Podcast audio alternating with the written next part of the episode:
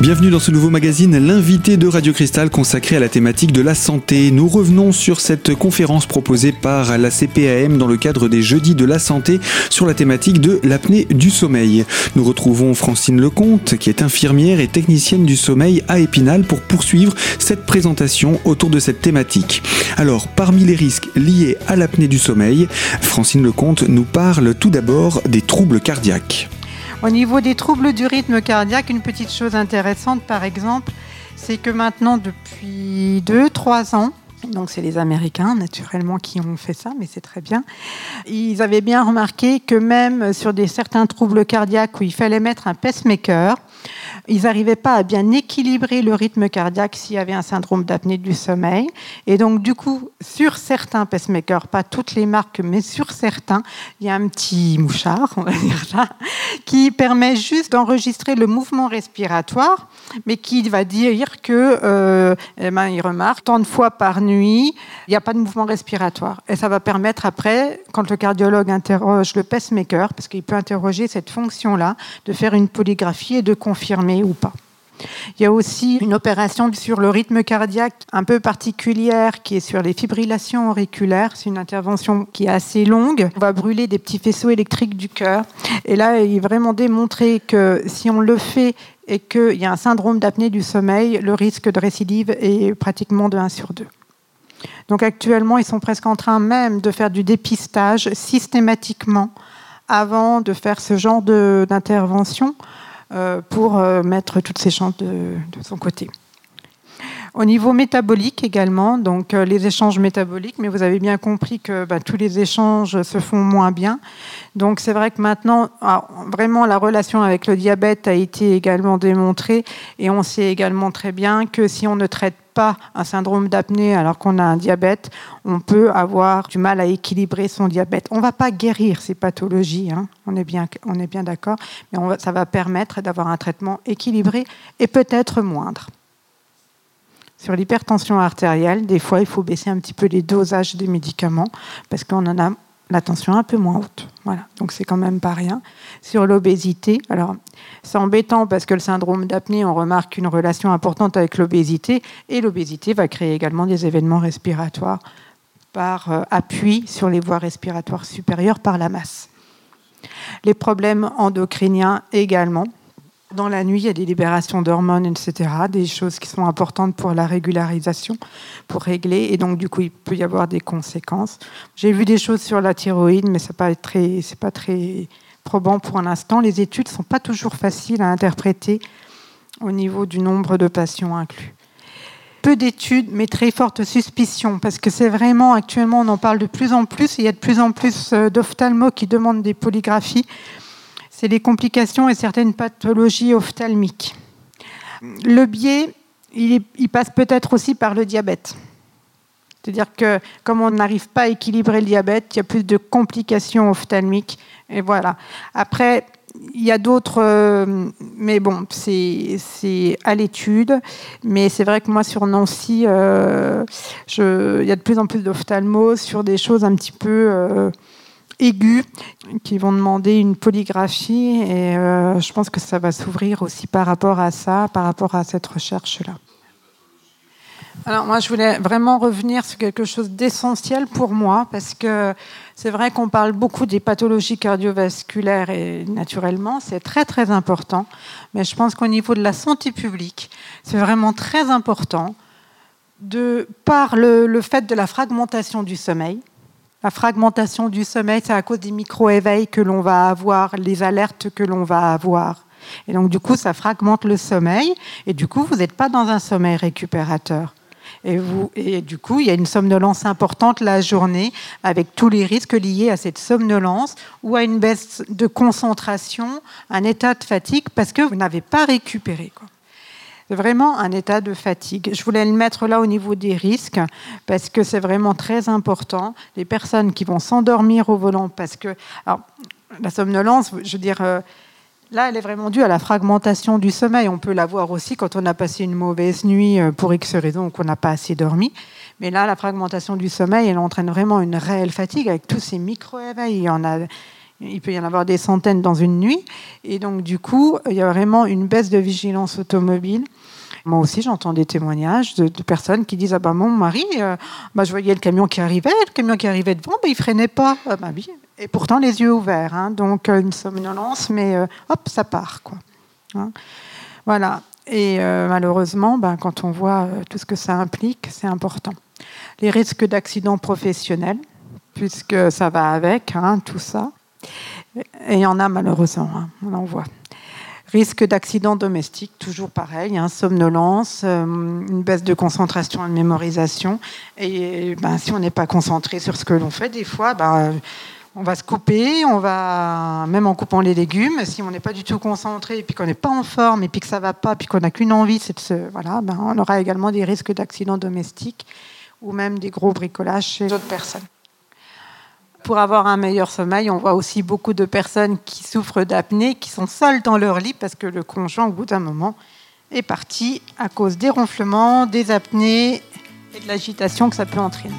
Voilà donc pour l'état de fatigue comme risque lié à l'apnée du sommeil. Nous retrouverons Francine Lecomte dans quelques instants pour la deuxième partie de cette émission autour de cette conférence proposée par les Jeudis de la Santé. Je vous propose de nous retrouver dans quelques instants sur Radio Cristal. A tout de suite.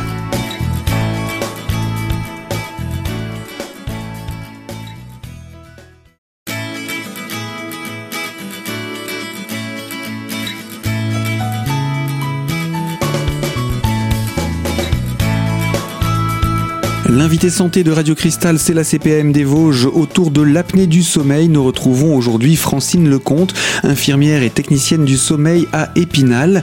Elle nous présente donc cette thématique de l'apnée du sommeil et nous allons en passer aux symptômes nocturnes, qu'elle nous présente durant ces prochaines minutes. Donc les symptômes nocturnes, euh, il faut les prendre comme des symptômes, c'est-à-dire que c'est pas parce qu'on ronfle que l'on va faire un syndrome d'apnée du sommeil. Par contre, si on a plusieurs éléments, ben, il faudra peut-être faire le dépistage pour y penser. Voilà, hein, c'est vraiment euh, voilà, plutôt dans le sens là. Voilà. Donc les, symptômes nocturnes, les ronflements donc par vibration importante, et souvent aussi euh, avec les pauses respiratoires constatées entre. C'est vrai que je vous cache pas qu'une personne qui va dire, euh, il y a des personnes que l'on voit, le conjoint est à côté, et c'est vrai qu'on va faire le dépistage parce qu'il faut le faire, mais euh, tout est dit, quoi. Il arrête de respirer pendant au moins 15 secondes, et puis euh, d'un coup, euh, je l'entends respirer, on dirait qu'il va faire trembler tous les murs, et puis il bouge, et puis voilà, on a déjà beaucoup, beaucoup d'éléments, et c'est vrai que l'interrogatoire, c'est vraiment très, très important de le faire avec le conjoint. Parce que le, le, le patient, lui, il dort. Alors, il ne dira rien. Tout va bien. Voilà. Et d'ailleurs, euh, souvent, euh, à l'annonce du diagnostic, euh, le, conjoint dit Tu vois, je te l'avais dit, mais ça fait au moins dix ans que je te le dis. Voilà. Donc, ils s'entendent toujours très bien sur ces trucs-là. Voilà.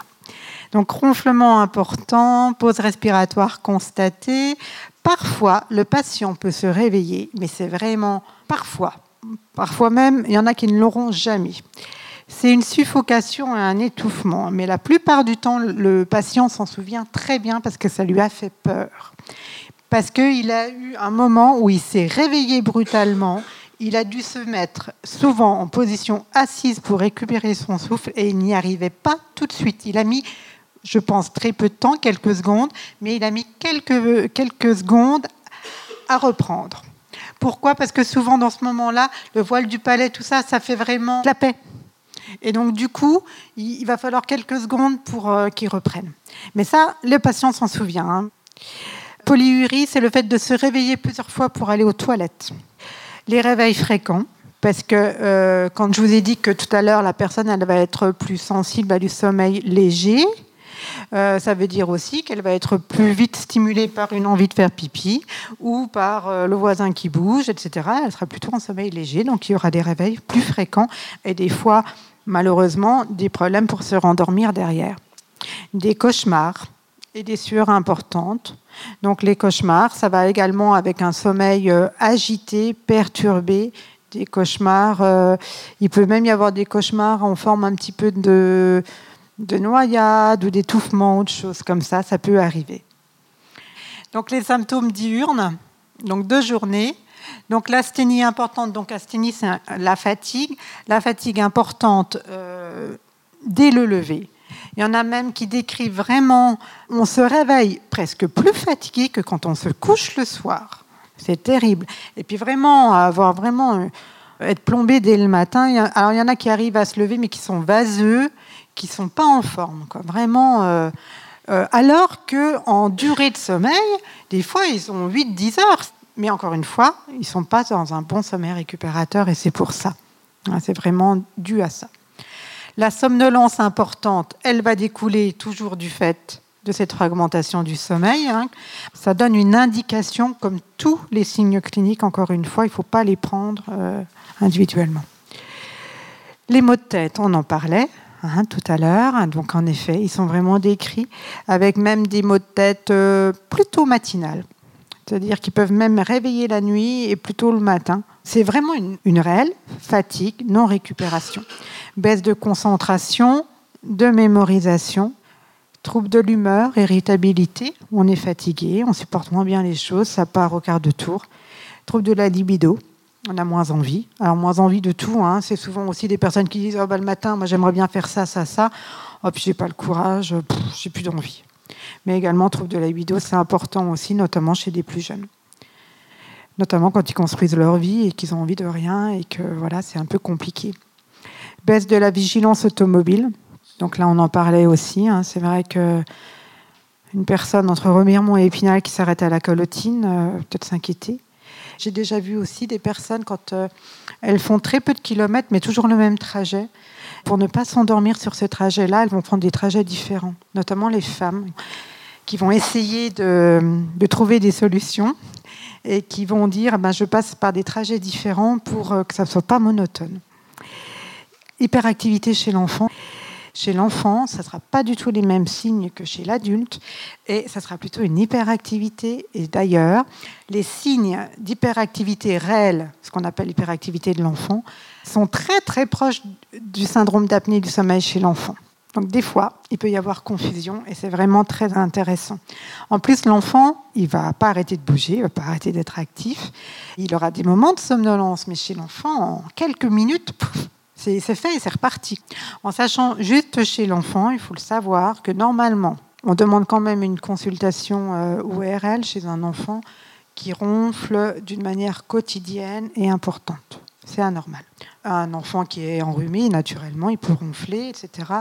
Mais un enfant très petit qui ronfle beaucoup, alors ça fait souvent sourire tout le monde, qui, ronfle toutes les nuits d'une manière importante, il y a un truc. Alors c'est peut-être pas du syndrome d'apnée, souvent c'est obstructif dans le sens où par exemple il y a peut-être des amygdales qui sont importantes, mais il faut s'en occuper. En sachant aussi que chez l'enfant, on a démontré qu'un syndrome d'apnée qui n'était pas traité donc ça sera un enfant qui bougera beaucoup, qui sera donc euh, des fois un petit peu embêté par rapport à ça. Et on sait aussi qu'il peut y avoir des retards d'apprentissage parce qu'il n'arrivera pas à se concentrer. Donc il y a aussi euh, beaucoup d'équipes. Euh, puis à, Paris, vraiment, il y a vraiment des centres du sommeil de l'enfant qui travaillent aussi beaucoup là-dessus. Et bien voilà également pour ces conséquences de l'apnée euh, du sommeil. Francine Lecomte était l'invitée de la CPAM dans le cadre des Jeudis de la Santé autour de cette thématique au mois de février. Nous allons la retrouver dans quelques instants pour poursuivre et l'on parlera des traitements de l'apnée du sommeil. Avant de conclure cette partie, je vous rappelle la prochaine conférence ce 16 mars sur la thématique de l'obésité et il y aura une autre conférence au mois de mars. Elle aura lieu, elle, à Golbet. Alors surtout, ne manquez pas nos magazines magazine sur l'antenne de Radio Cristal. A tout de suite pour la troisième partie de notre magazine.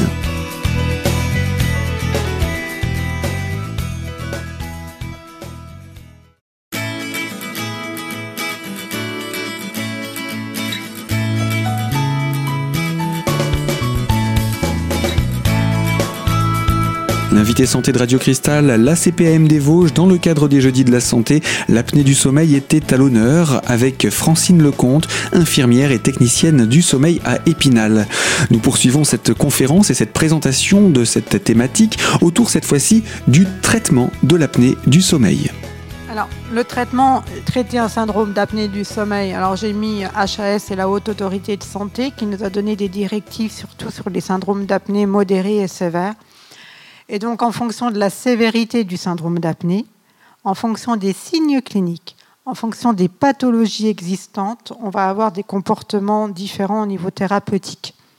Naturellement, il ne faut jamais oublier, même si on a un syndrome d'apnée sévère, il faut quand même travailler toujours sur la base, donc agir sur les facteurs favorisants. Donc tout à l'heure, on avait parlé de la position, mais également l'indice de masse corporelle, hein, euh, donc obésité, etc. Le tabac est favorisant, l'alcool est favorisant par relâchement musculaire. La personne va plus ronfler, par exemple, s'il a bu un peu plus le soir.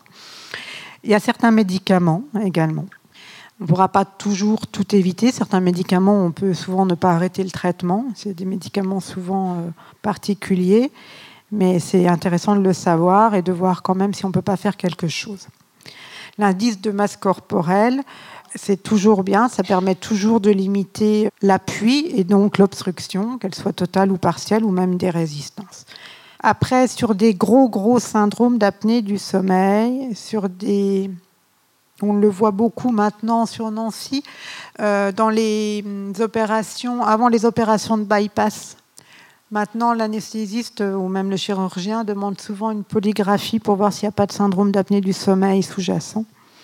Et c'est vrai que des fois, quand on en trouve un, le fait de perdre, euh, on en a des fois des très sévères, et le fait de perdre des fois 30-40 kilos, on refait un contrôle.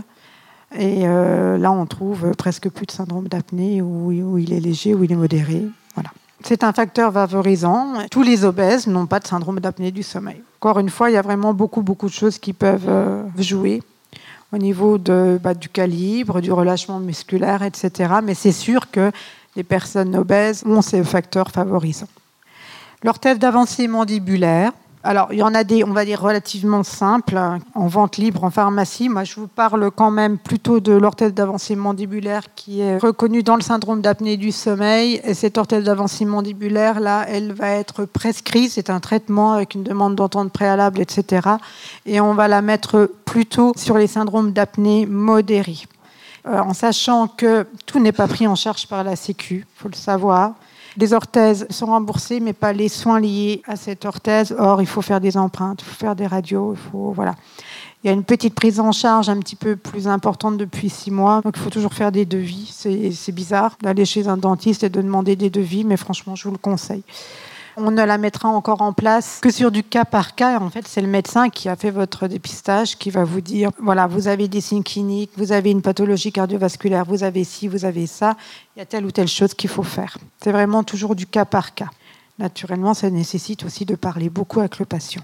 Les orthèses d'avancée mandibulaire, euh, chez l'enfant aussi, on va travailler aussi beaucoup sur euh, les positions hein, des dents, de tout ça, de la mâchoire, etc. Et on va pouvoir aussi améliorer des choses. La pression positive continue, PPC, qui est ce que l'on entend le plus souvent euh, chez les personnes qui ont un syndrome d'apnée sévère et parfois même modéré en fonction des signes cliniques et des pathologies. C'est un traitement donc mécanique, on ne va pas appeler ça autrement, puisque ce n'est pas des médicaments. On va dire que c'est un, j'aime pas le mot, mais c'est quand même ça, c'est un petit compresseur, heureusement qu'il n'a rien à voir avec le compresseur du garage.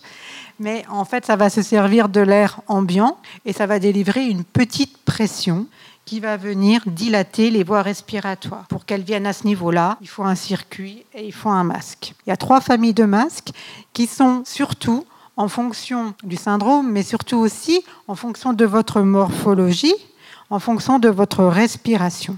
Il y a trois familles. La famille qui va prendre le masque qui va prendre le nez et la bouche. Une autre famille qui va prendre que le nez. Et il y a une autre famille qui prend au niveau des narines. Alors souvent, les personnes euh, essayent les masques, voient, et très vite, ils savent ce qui... Des fois, même en, essayant, en étant éveillé, non, j'arrive pas à respirer, euh, voilà, j'aime mieux l'autre. Il y a les appuis aussi, puis il y a les fuites naturellement, pour que la pression elle arrive là, il ne faut pas qu'elle parte, il ne faut pas qu'il y ait de fuite. Et ça, ben, ça dépend de la morphologie. C'est sûr que les moustachus, barbus, c'est un peu plus complexe. J'imagine que vous vouliez peut-être que je parle plus de la pression, mais dans ce cas-là, on en parlera un petit peu au cas par cas. Parce que c'est vraiment le traitement de la pression positive continue, c'est un traitement individuel. Vous n'avez pas à avoir le même masque que le voisin. C'est propre à vous Les pressions sont propres aux personnes, c'est-à-dire qu'il n'y a pas une pression fixe qu'on met pour tout individu. Et c'est pour ça que ça nécessite une prise en charge particulière. Et c'est pour ça que vous n'allez pas chercher ça à la pharmacie comme à une boîte de médicaments. Normalement, les pressions positives continues sont remboursées entièrement à partir du moment où il y a un syndrome d'apnée du sommeil sévère ou modéré dans certains cas. Naturellement, il ne faut pas oublier que parfois il faudra une consultation médicale complémentaire un avis ORL. C'est vrai que j'en ai pas parlé, mais si vous avez déjà euh, des problèmes, euh, une grosse déviation de la cloison nasale ou des amygdales énormes, il faudra déjà lever ça pour voir si le syndrome d'apnée s'arrange de lui-même en fait. Hein. C'est purement mécanique.